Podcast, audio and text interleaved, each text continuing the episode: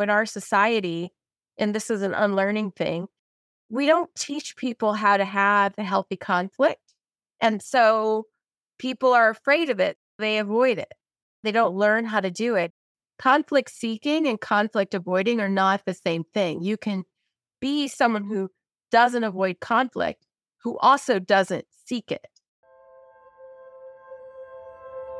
Welcome to the Unlearn Podcast, where host Barry O'Reilly seeks to synthesize the superpowers of extraordinary individuals to think big, start small, and learn fast.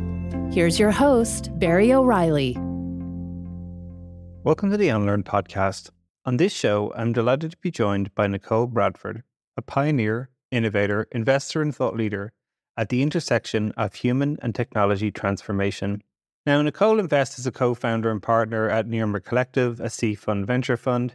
She's also built a huge community around transformative tech and leadership with over 9,000 members in 72 countries. She's a senior and entertainment executive who's worked at amazing companies and huge brands from Epic Games to Activision, Bazaar, Disney, and Vendy. She actually led the operations for the World of Warcraft in China and all of Blizzard's entertainment across China. This is like companies that are leading to like an $18 billion deal in industry and a defining event. And many of the games that she built for Epic Games broke world records. She's also a lecturer at Stanford University and a shared faculty of mine at Singularity University. One of the reasons I wanted to get her on this show, though, is she's one of the most unique people with perspectives on human performance and human potential and using technology to unlock some of the insights that help us to improve well beyond what we believe possible. She doesn't believe in the dialogue of human versus machine, but more human and machine. But before we dive into some of these things that she's learning and many of the conventions she thinks we should unlearn, let's figure out how it got started for her. My life has only just made sense. Part of it is that I've been working on a book and in really doing a lot of the deep thinking around the book. I have an outstanding editor that I'm working with who has worked on 10 New York Times bestsellers. He's really demanding as an editor, but just the whole process doing deep work. What I've realized as I've looked back over my life and the choices that I've made is that I've always been interested in the exact same thing. That thing has always been, how do we become? How does one become? And it's really the act of transformation. So for me, whether it's games or wellness or well-being or mental health, social health, emotional health, it really is all about how does one expand one's individual capacity? And then how does that really tie into the collective? And then how does that tie into where humanity is going? And of course, it started out with me doing it for myself, pulling myself out of basically nowhere in Texas to where I am now. But how does one become? And what are the things that are out there, whether they're digital or non-digital, to support one doing that? So now it finally makes sense. I call it the song of my heart. I love that. So what was one of the first bursts of that? What was sort of that song of your heart then? What was one of those first moments where you sort of said to yourself, this is something that's important to me. I need to learn more about myself and there's ways that I can do that. Were you sitting in Walt Disney designing something? Were you in China in the middle of building World of Warcraft games? What was that sort of moment, if you can think, that sort of struck you to go, this is what I need to focus on? I think I was 13 years old and I was at Lisa Dawson's first party and everybody was there in school because her older brothers were good looking and popular. And right. Lisa and I, we were little advanced placement honors program geeks and all the popular kids came to her party because the popular girls wanted to see her brothers who were upperclassmen and they thought that they might be there. And then the popular boys came because the popular girls came. And so you had these two total nerds, complete nerds at a party that was mostly going to be other nerds that ended up being like the party of the month. And I remember standing there. I can remember what I was wearing. And also you know, I'm African American and I grew up in a white neighborhood. And also in high school is when people from all sorts of backgrounds came together. So I was trying to understand where I fit in. And I remember standing in the corner of this party at my friend's house who I was at. I was at her house all the time and feeling so uncomfortable, thinking, this is not how it's going to be. It's not going to be like this for me. And I was painfully shy, which is really funny. You've met me now. I don't seem shy. Yeah, you're as overt as you could. They go, yeah, absolutely. It's great. Yeah, I'm still a secret shy person, but I've just like overcome it. But I was painfully shy. I wouldn't talk to a stranger shy. I just like stood in the corner of this room feeling so uncomfortable and was like, no, this is not going to be how it is. Then I just sort of started forcing myself to talk to people after that. Then I started organizing the things I was passionate about. So I started like the second Amnesty International chapter in the state of Texas in high school. And I got into Model UN and I just sort of started following things that I was really passionate about. By the time I looked up my senior year, I was popular. I never tracked it, but I do remember saying, this is not going to be my life, not like this. And making a conscious decision. I don't know, were you popular in high school? Were you a nerd or were you popular? I sort of spent half of my time smoking cigarettes out by the bike shed and then half of my time sort of floating around, probably trying to go to those parties to meet those fantastic other people that you get a chance to meet in your early days of your life.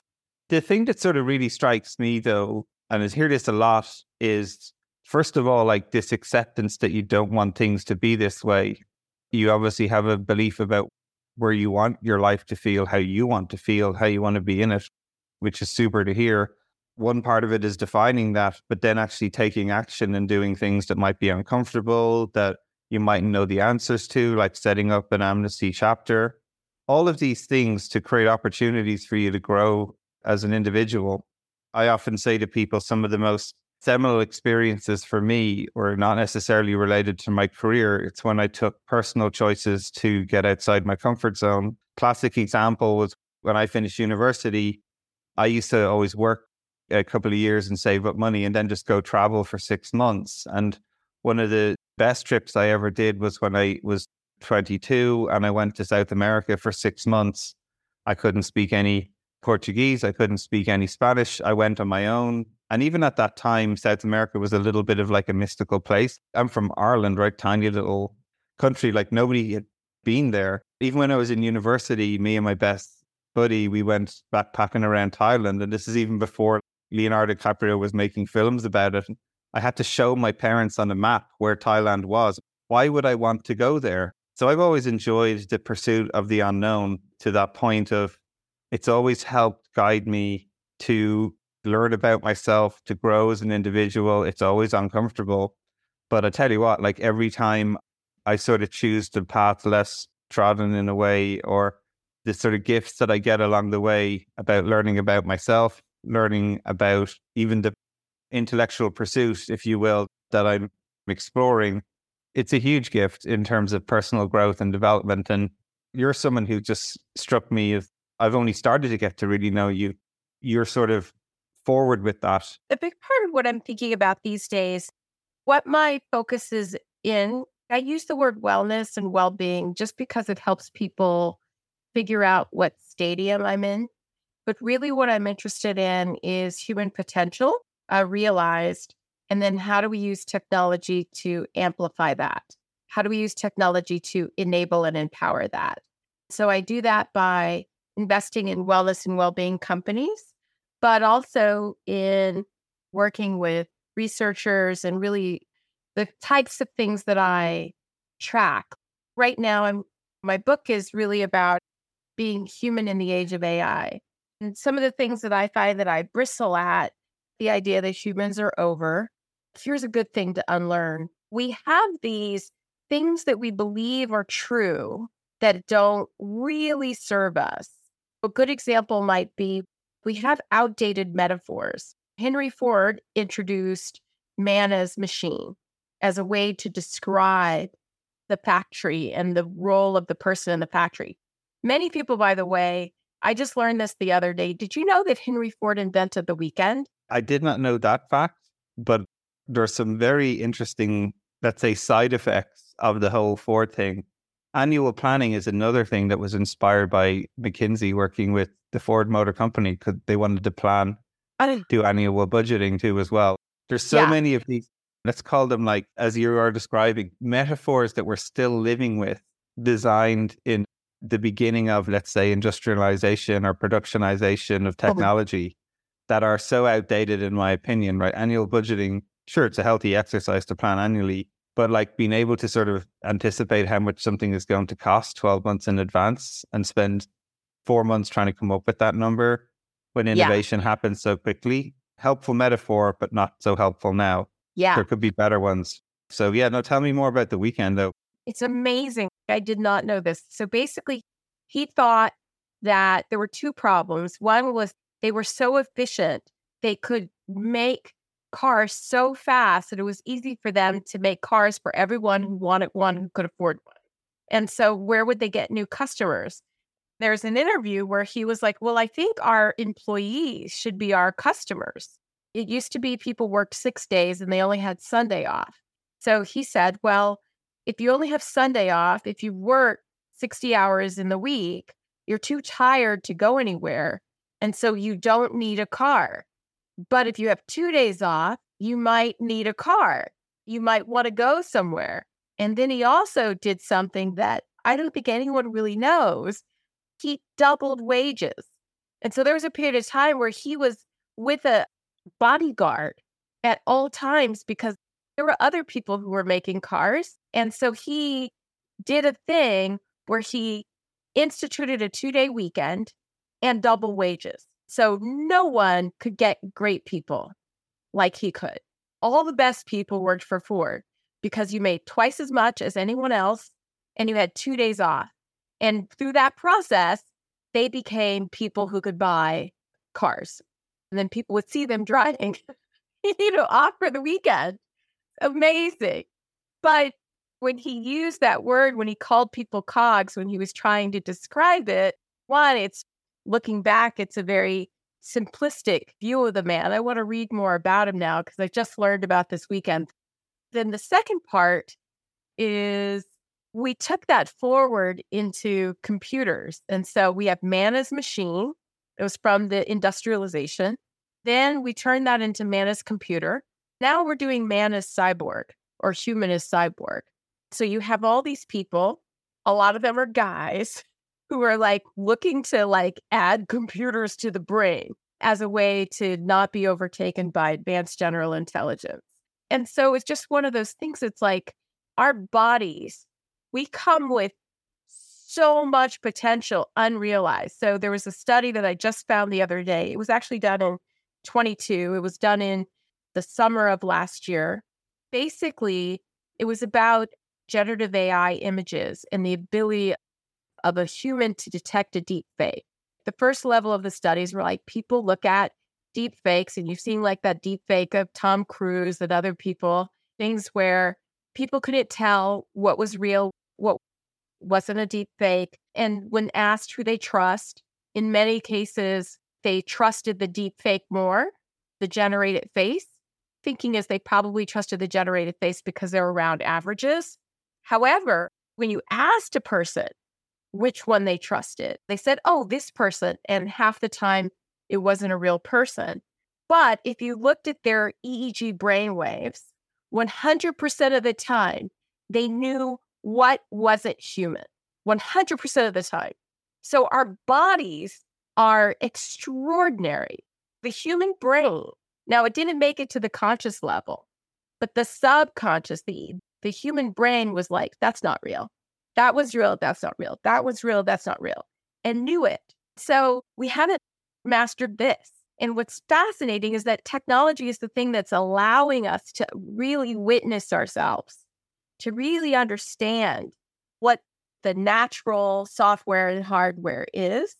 And that I'm still bound by metaphor. I'm still using the old metaphor to describe ourselves, but we don't know. We haven't really even begun to tap human potential. There's another thing that I've been really obsessed with, which is human synchrony. And it's biosynchrony. When people are vibing, their pupils contract and dilate together in rhythm. Their voices harmonize, all sorts of things, which you can't see if you're just watching a meeting. You might listen to the words and be like, oh, they had a great outcome. But computer vision, computer hearing, all of these things can tell when humans are in sync and when they're not. So we naturally sync. And one of the holy grails is sort of group flow, this thing that you see with soccer matches. Yeah, high-performance teams, right? They're in a flow state. Right? They turn into something else. Not everyone who is in synchrony is in group flow. Everyone who is in group flow is in synchrony. And synchrony is observable. It's one of those things that's sort of like, well, what if? What if you could take, like when you guys are ideating a new product, you could actually say, okay, let's go into synchrony. And as a team, you do it because you know the steps to it, or at least make it more likely. What I think a lot about when I think about human potential and technology is like, how do we take technology to amplify our natural abilities into a way that allows us to expand our individual capacity, to begin to access our collective intelligence, and then use that to have collective super performance? That's what we need for the age of AI. And it's very biophilic, but it integrates technology. So it's not a cyborg. It's not this cyborg BS. It's augmenting what it is human. That's a big thing to unlearn, is to unlearn metaphors that aren't working for us anymore. Such a great point. And I think the examples you're sharing are just fascinating. First of all, the weekend. Love that idea, because we're so in a moment right now where people are arguing, like, should I be at the office? Should I not be in the office? Should I work 4 days a week or 3 days a week? There's this sort of narrative, but it's always great, like history, so many good lessons, and thanks for sharing that story. But this other point that you're sort of alluding to around human and machine, if you will, while you were talking there, all my brain could keep thinking about is, imagine a product that could be monitoring our conversation and sort of giving us a feedback to say, Singularity score 5, 15, 75, you're in. How that would encourage, in some respect, like as a feedback mechanism for a group to sort of go, all right, we've been in this meeting for 30 minutes and we can't get above the low end of the score rating on synchronicity. Should we stop this meeting? Should we refresh it? Should we find a way to reset and try and imagine that impact on those types of feedback mechanisms to improve performance? I have that team. I have a team that's working on that. Okay, they're great. Still in stealth, but they can show just off of a Zoom meeting. So you can have like 6 people on a Zoom, and they can say, you can see like the golf swing thing. Oh, they were in sync, they desync, they sync, they desync. And you could then look at like, well, what are they talking about? Or what happened? Did somebody take out their phone and start doing email while someone else was talking? Like, what were the things that happened that created the desync? And what were the things that happened that were created the sync? Or I was just talking to another founder earlier today. One of the things that many people don't know is that it already is hard to get a therapist in the US. Yeah, I have a friend working on something similar. Yeah, these people were super booked. But one of the things that people don't know is often on the other side of therapy, the first meeting, it's like something more than half of people never book the second session. So it's already like this tiny, tiny, tiny channel to get in there, and they never book the second session. Why not? A big part of it is chemistry, what's called chemistry or fit between the therapist and the person. So if you were able to actually pre-fit people so that someone is at their most vulnerable and the most scared often, where they finally are seeking help for something, that they actually land in front of someone that they can relate to, who is also skilled at helping them. Because the other thing that happens is that when someone doesn't come to that second session, then they become a therapy rejecter. Right, and they write off the intervention altogether. Yeah, and then they never get in. And so everyone's focused on the first part of the sort of like channel, but there's this whole thing that really has a big impact on efficacy. But it's sort of like that whole thing of matching that affects That happens at work and a bunch of other things. So what's one of those things is we get better at understanding where there's fit, and not fit based on race or gender or religious beliefs, but actually like a psychographic neuro fit. Then it becomes important. And this is another important thing to unlearn, is to sort of right now, just think of all the misbehaving you've seen with people who are conflict avoidant. When I look at a CEO, I am as worried about the conflict avoidance CEO as I am about the blowhard. They're the same person. They're equally destructive on an organization. But usually the conflict avoidance CEO is harder to pick up on because everybody likes them. But it causes rot over time in organizations. And everybody starts to misbehave in their own way with those types of people in place. So they're less obviously dangerous, but they're equally dangerous. But part of it is that when our society, and this is an unlearning thing, we don't teach people how to have a healthy conflict. And so people are afraid of it. They avoid it. They don't learn how to do it. Conflict seeking and conflict avoiding are not the same thing. You can be someone who doesn't avoid conflict, who also doesn't seek it. That's a subtle sort of thing. So one of the things I think we'll need to unlearn is how we feel about conflict. But when these technologies start to come online, like I just watched this whole conference called Plurality. It's amazing. There are a bunch of people working on democracy technology and a bunch of other things, but they're looking at how do you get humans to be able to discuss.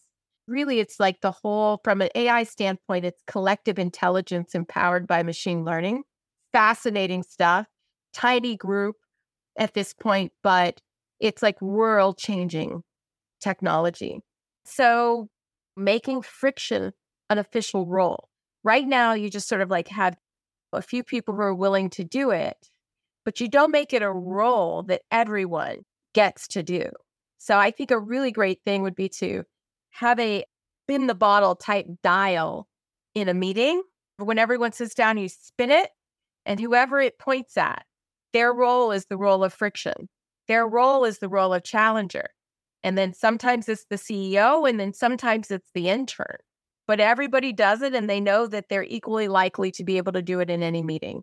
And then you take all of the fear and attribution out of what that role is, and people just do it. And they learn that it's okay. That's another big thing we have to unlearn.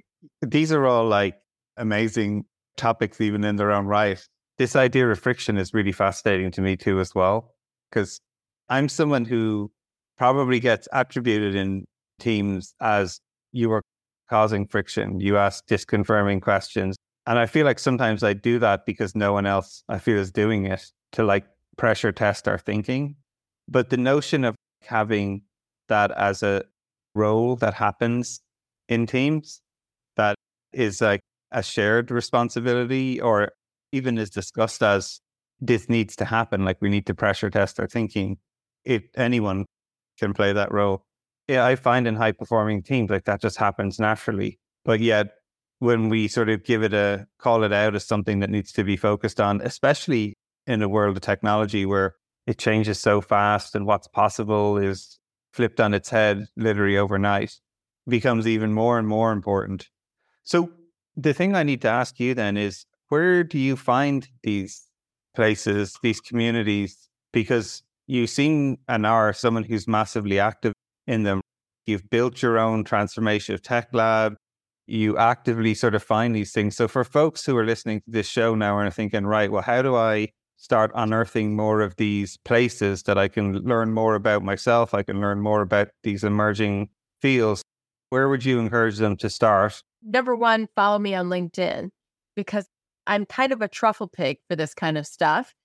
I'll see the headline and then I'll go down the rabbit hole. So follow me on LinkedIn. To tie my narrative together, I moved to New York after college, and then I went to business school. And then while I was in business school, I sort of started out looking at banking and consulting like everybody did. In my gut, I just knew it was the wrong thing for me personally. So over one winter break, I broke up with my boyfriend who maybe I was going to marry. And then it was like, definitely not doing that. I knew that I wasn't going to become a banker or a consulting firm consultant, though many of my friends did. And I have a lot of respect for those firms, but it was just not my path. And I was like, okay, I've got to figure out what I'm going to do. So I did What Color's Your Parachute? And I did it like my head was on fire and I was looking for water.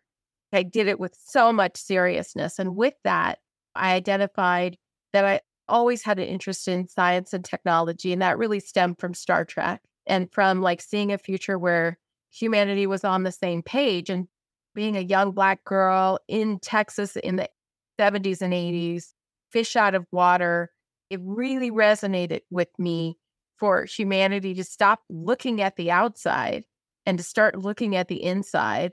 And discovery and exploration was always a part of my DNA. So I was always into science and technology, and I went into games because I was like, it's the next evolution in human storytelling. When I was in college, my minor had been art history, and it was because it's like humans, the stories, and this goes back to language and metaphor, and of course what Yuval Harari says about the human OS, and it's our language that makes a stadium full of humans Manchester United fans versus a stadium full of chimpanzees. It's sort of like that story is how we understand who we are, who we were, and who we want to be. And it's that sort of process that I kind of have done. Also, while I was in college, I had an idea for a novel called The Sisterhood, which I then took 16 years to write. And it basically was about 9 Black women who started a technology company for the purpose of mental liberation for women and girls all over the world, because that was who I was and what I was starting with. But it was always this idea that you could free your mind, then you could imagine things that didn't exist yet, and then you could create them. So at the beginning when we were talking, you were like, oh, you've done a bunch of things. And it is true, you know, it's like, I do realize that it looks like that. But for me, I'm doing the same thing, but I might do it in games, or I might do it in tech, or I'm doing it in my personal growth and development work. I'm always pushing on what's possible for me mentally, physically, spiritually, and emotionally. And then I'm always thinking now about like how to use technology for it. And where I really got that commitment for tech was when I was in China working on World of Warcraft. It was part of my job to look at the weekly player data. And on the back end of that, I saw relationships and friendships and the importance of friendship and retention. There were different things that we made, like if you gave someone the ability to allow them to show their friends the game, the retention of both of those people from them having a shared experience, that kind of thing, you could see all the pieces around it. And so it was really all about human connection. The other day I was watching a football game, not watching it, it was on in the kitchen. And I was just thinking about games in general. And like one of the things that games allow us to do, there's a company I really love that they're called Lightforge. They're basically doing collective storytelling, but it's in the form of a game. So it's a lot like Dungeons and Dragons, but they're doing it online with technology, and they're using generative AI to be able to allow quote unquote dungeon masters to be able to create adventures, explorable adventures on the fly as they're storytelling. The team is Riot Games and Blizzard and Epic Games. And so it's like a world-class team. And they just love D&D. But as I was talking to the CEO, who's this amazing guy named Matt Shambari, I was like, what you're doing is so important, because if you are successful and in that success, you find a way to empower a generation of young people to learn small group oral storytelling, all of the data and science around the impact that that has on intelligence, on cognitive abilities, on emotional abilities. Like there's a whole body of work on human emotion. Language ties into emotion. And so cultures that don't have words for emotions, they don't actually have those emotions. And you can say, oh, well, it's these 5 words together. And then they can be like, oh, okay, I get it. But language is actually tied to our emotional center. And our emotional center is actually tied to our cognitive abilities. So in studies on people who have had brain damage where parts of their brain that support emotional faculty are taken out, they might keep their IQ, but they can't make decisions.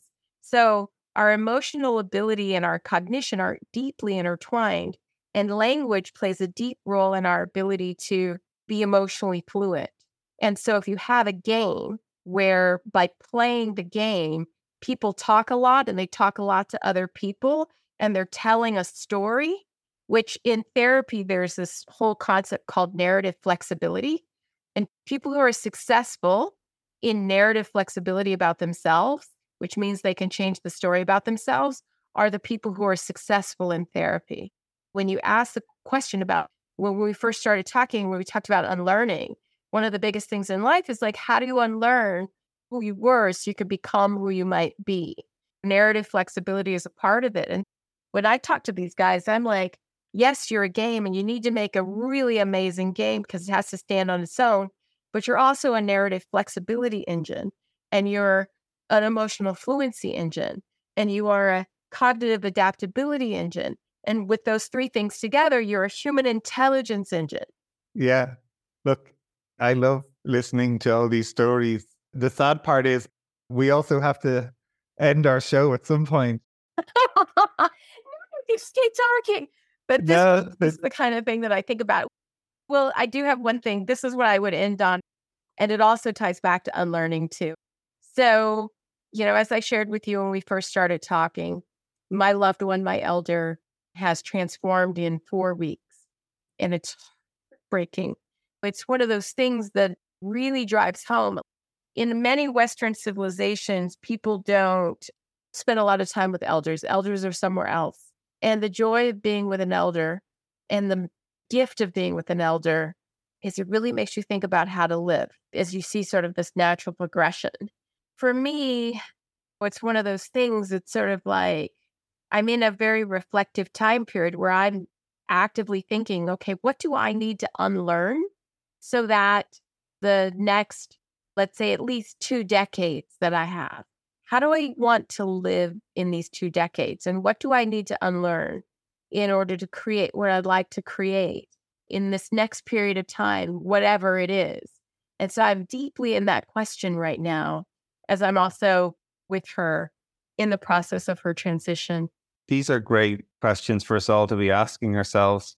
I love, as you say, the stories of how you started off where you were in party, figuring out like, what's the person I want to become, and almost defining a vision of that and creating experiences so you could go and become that person. Right now, the generative AI technology taking over, we're becoming cyborgs narrative is it's not the narrative that I think most people should listen to or believe in. It should be, what's the kind of person I want to become in this technology age? And how can tech maybe even help me get there? A really interesting question for everyone to explore. It's still being about human and maximum potential. I love that you're constantly exploring that. I would highly recommend everybody follow Nichol on LinkedIn. I'm sure your book is going to be phenomenal in terms of helping people navigate who they want to become and be, and the best version of them in this fascinating world of technology that we're living in. Thanks for being on the show and sharing everything from how the weekend was invented to some of the fantastic topics around wellness that you have and well-being and human potential that you have shared. So thank you very much, Nichol. And yeah, I look forward to getting you back on the show again. Thanks. Thanks for having me. Hey, everyone. I hope you enjoyed that show, but I'm even more delighted to share the exciting news. I've recently co-founded a new venture studio named Nobody Studios. Now, Venture Studio is a vehicle for the rapid creation of new companies, from ideation to acceleration and growth. And our purpose at Nobody Studios will be to de-risk pre-seed stage business ideas. We'll do this by minimizing the time, speed, and capital involved in validating truly repeatable and scalable business models before any significant venture investment. We've an audacious goal to start 100 compelling companies over the next 5 years, and who knows how many beyond that. So if you're interested in radically changing the way work is done, how products are created, companies built and funded, even democratizing the wealth creation and how returns are distributed, this could be the business for you. We're looking for talent, capital, and influence. If you wish to contribute any or all of these, just get in touch. You can follow us on nobodystudios.com, on our LinkedIn page, all the social media accounts, or simply my newsletters and what I'm sharing. We'll be launching a truly innovative crowdfunding campaign, and I'd be honored if you'd be willing to join us on this journey and become a nobody yourself.